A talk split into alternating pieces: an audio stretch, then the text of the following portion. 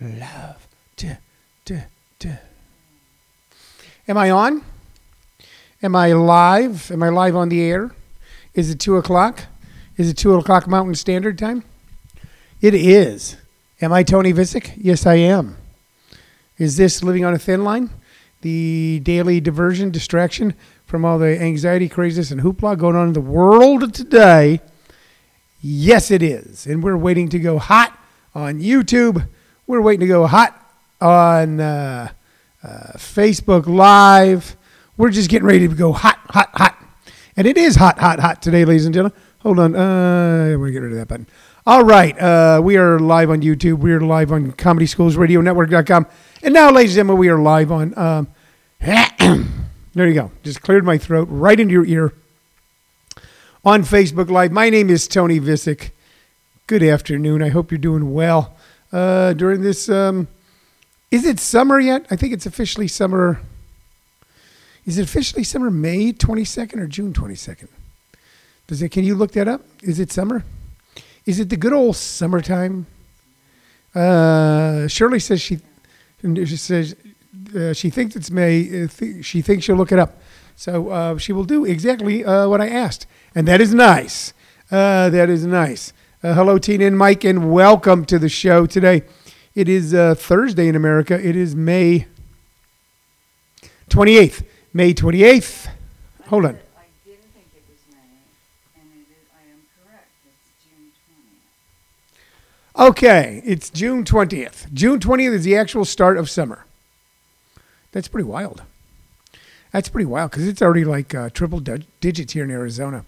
I don't know how it is where you are, but I hope it is doing fine. Uh, we're doing fine here because, um, um, except for uh, walking my faithful dog Roscoe this morning, I haven't been out of doors. Uh, matter of fact, um, I would say I haven't done much, but I did quite a bit. But none of it is interesting. Did you ever notice that the most stressful stuff is generally the least interesting stuff?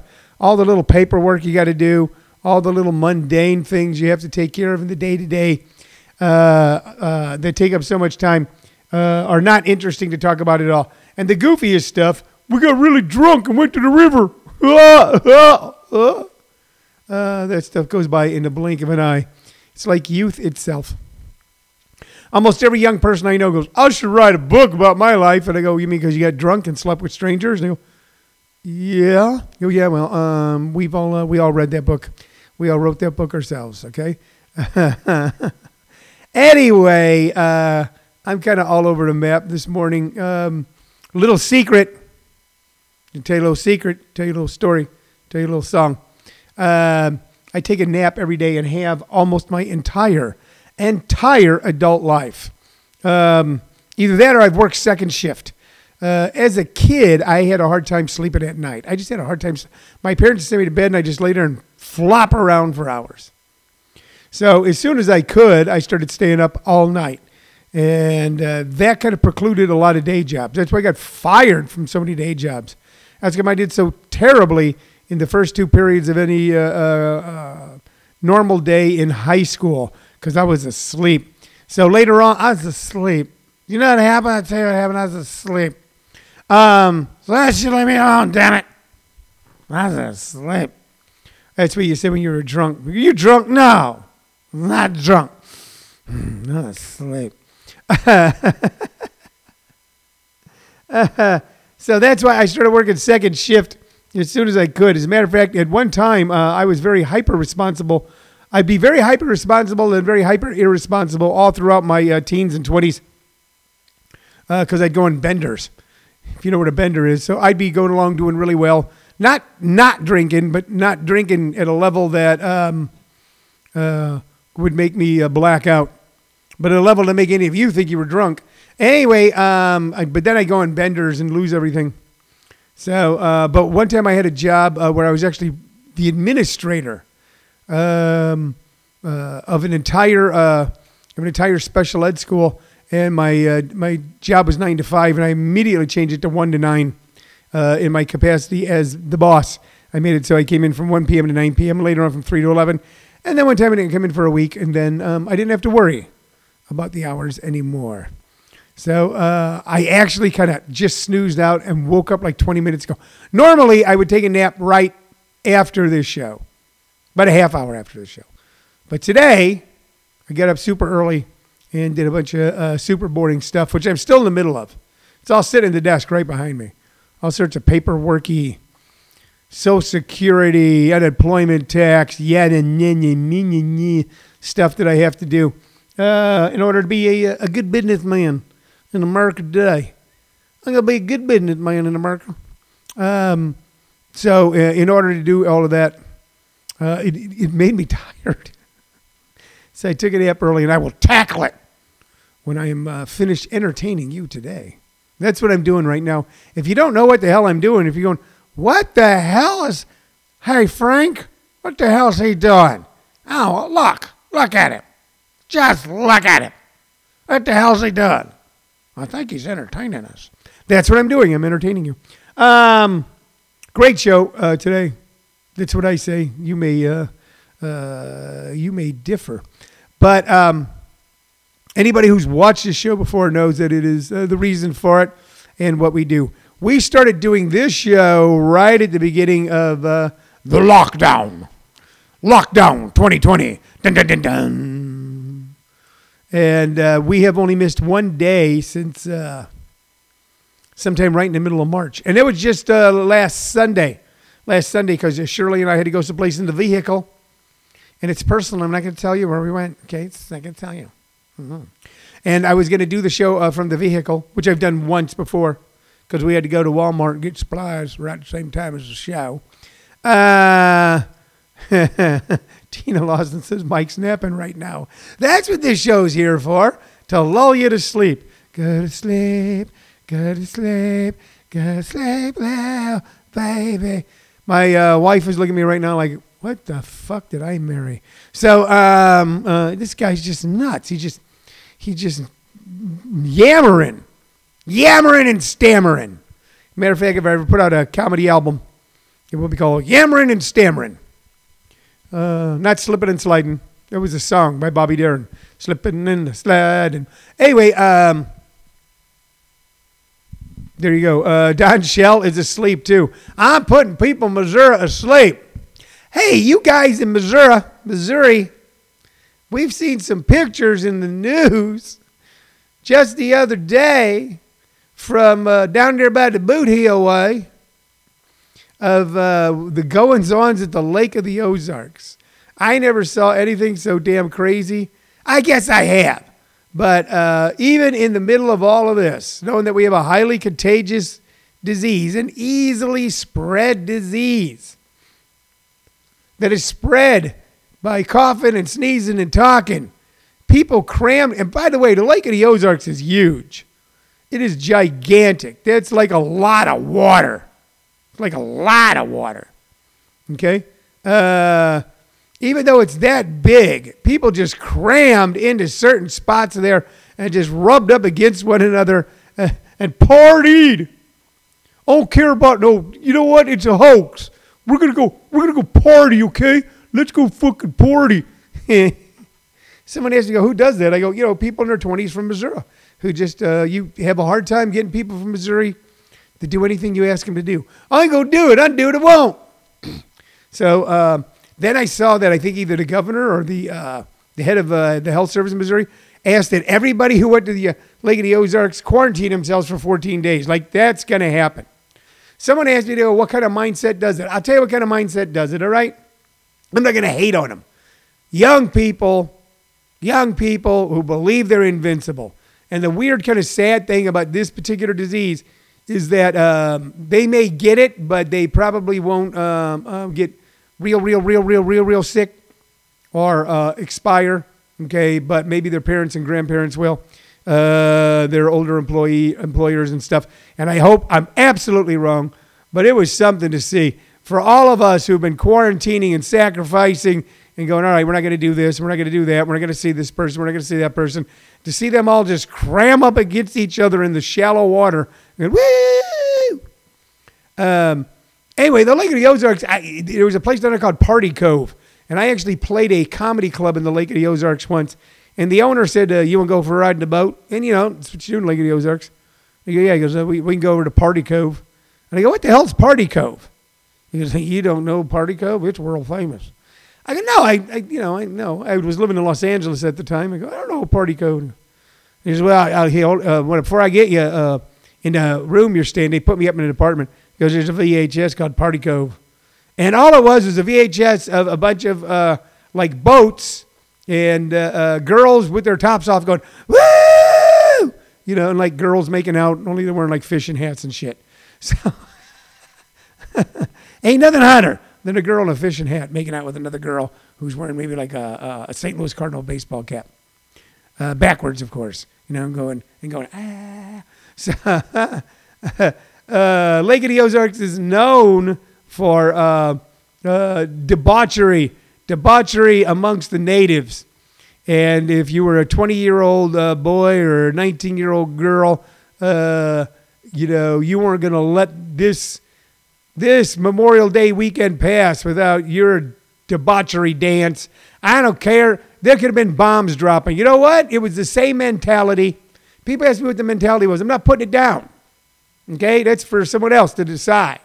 Is it dangerous? Yeah. But somebody asked what kind of mentality was it was. I said, Did you ever see the movie Apocalypse Now? Do you know who Colonel Kilgore was? That was a character played by Robert Duvall. So Martin Sheen, those guys come up, and there's a big firefight going on a beach. And with uh, Martin Sheen is a guy, uh, uh, Corporal Lance something, and uh, he was a world famous surfer before he got drafted, sent to Vietnam. That's the story of the movie.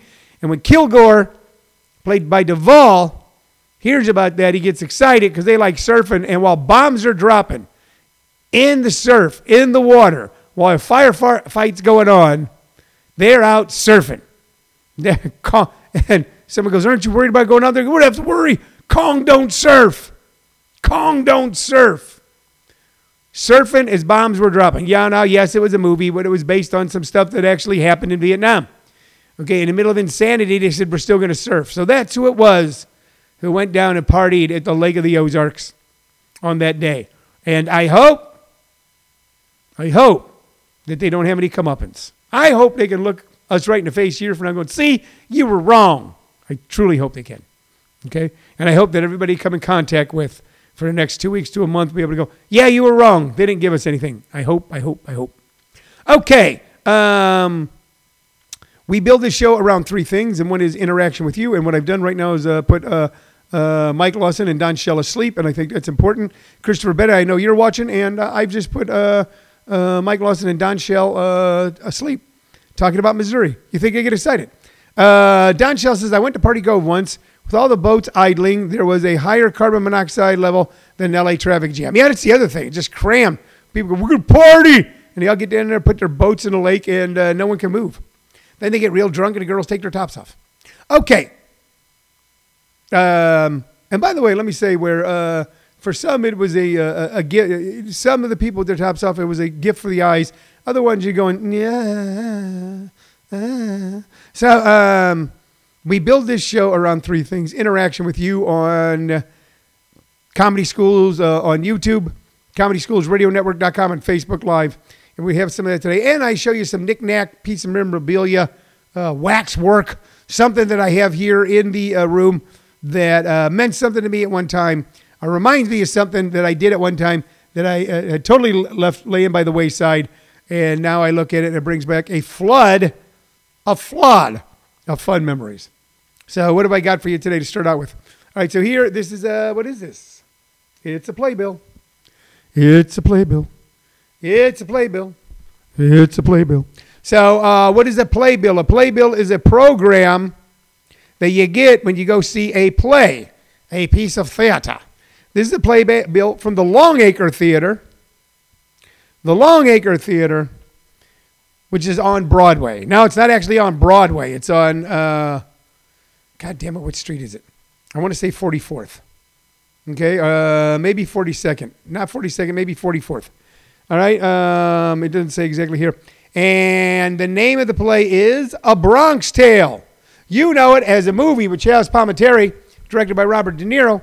Okay, uh, written by Chazz Palminteri, and it's what launched, uh, launched Chazz Palminteri's career if you're having a hard time placing uh, Chazz Palminteri, he was the cop questioning Ke- Kevin Spacey and the usual subjects, who at the end realizes that. What did I say? No, it's uh, the usual suspects. It's the usual suspects. What did you say? You, what did I say? Subject. I said subjects. Hey, if Amy can tell me, did I say subjects? It's usual suspects. Okay. All right. Um, uh, uh, this show will be edited to put uh, interesting content and uh, uh, correct titles later on. Um, it started out as a one man show. It launched Chazz Palminteri's career. Uh, and then he, um uh, it became a play, one man show, and then a movie, A Bronx Tale.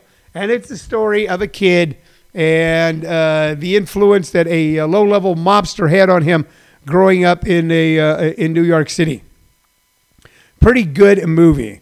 Uh, it was a pretty, it's still a pretty good movie, and it plays a lot, so we watched it a lot. Interesting thing about that movie, uh, as an aside, the kid who plays the kid, C, C, what's wrong with you? The kid who plays C, the kid who the movie is about, was played by a young man who also appeared in The Sopranos. So he appeared in The Sopranos and he appeared in A Bronx Tale. Uh, one a, a, television show about the mob, and another one being a movie about the mob. And this kid and another guy uh, broke into someone's apartment one night. On the way out, they were confronted by a cop, and the other guy shot and killed the cop. And that kid, uh, along with the guy who shot and killed the cop, went to prison. Went to prison. So you talk about uh, art imitating life. A kid who played a guy who hung out with uh, or was a member of the mob ended up going to prison for a, uh, a criminal activity. I forget his name. I could look these things up. You can look them up now. Isn't that part of the fun? It's me talking about stuff and you go, I'm going to look that up. Um, so uh, Shirley and I saw it a number of years ago. It was our first, her first trip to New York City, and my first trip in ages. And we saw it there at the Longacre Theater. trying to see, uh, and uh, it, this was in January of 2017, and that's when this playbill came out. And I'm looking to see if I can find the exact address of the Longacre Theater because it's kind of a cool theater, uh, and I don't have it in front of me. Anyway, it was a good. They turned it to a musical. They turned it to a musical. We got tickets. We got really good price for tickets. Uh, right in Times Square. Right in Times Square. In the uh, like the big triangle in the middle of it, which you've seen a million times in movies. Right below where the giant uh, where the giant billboard sign is, giant moving billboard sign, is a place called Tix or Tickets where you can get tickets to Broadway shows half price. Half price. And we went, uh, damn it, I'm trying to find the address and I can't find it. I can say who the who was in the cast. Nick Cordero was in the cast. Nobody cares. Um, na, na, na. Here's the cast. Here's the playbill. Da, da, da, da. Da, da, da, da. Oh, two, uh, tw- 220 West 48th Street. Man, that was a lot of airtime I killed to find that out.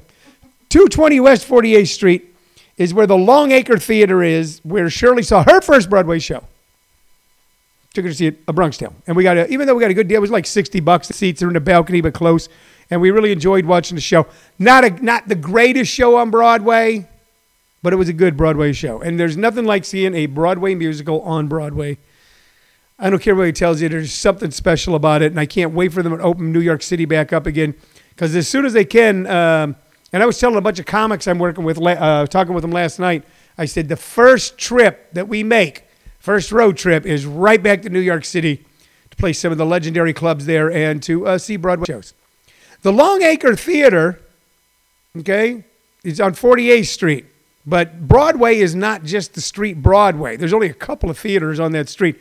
The rest of them are on 42nd, 43rd, 44th, 48th, all up and down uh, uh, the legendary Times Square area.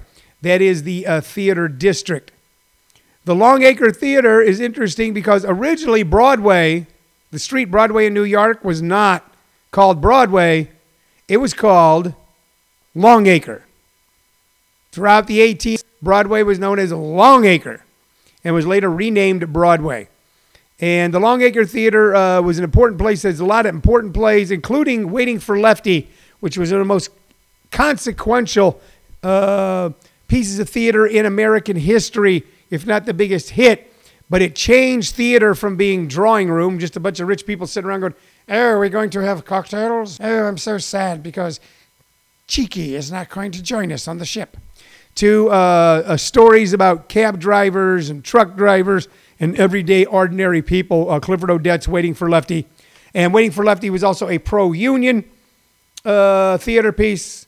And it was so emotional. Uh, and it was about a bunch of cab drivers uh, that were thinking about going on strike because they were starving during the Depression. The play played during the Depression that uh, people got so excited by it they would run out of the theater screaming strike strike even though they were going to the theater longacre theater 48th street where shirley saw her first broadway show a bronx tale. Uh, if you ever see the movie pops up like on tnt a lot watch it. It's a good movie. It's a very good movie. Okay. Hey uh, you want to talk about something good? Tim something good. Uh, Robert De Niro's in the movie. Yeah, well, you know, Shirley said Robert De Niro's in the movie.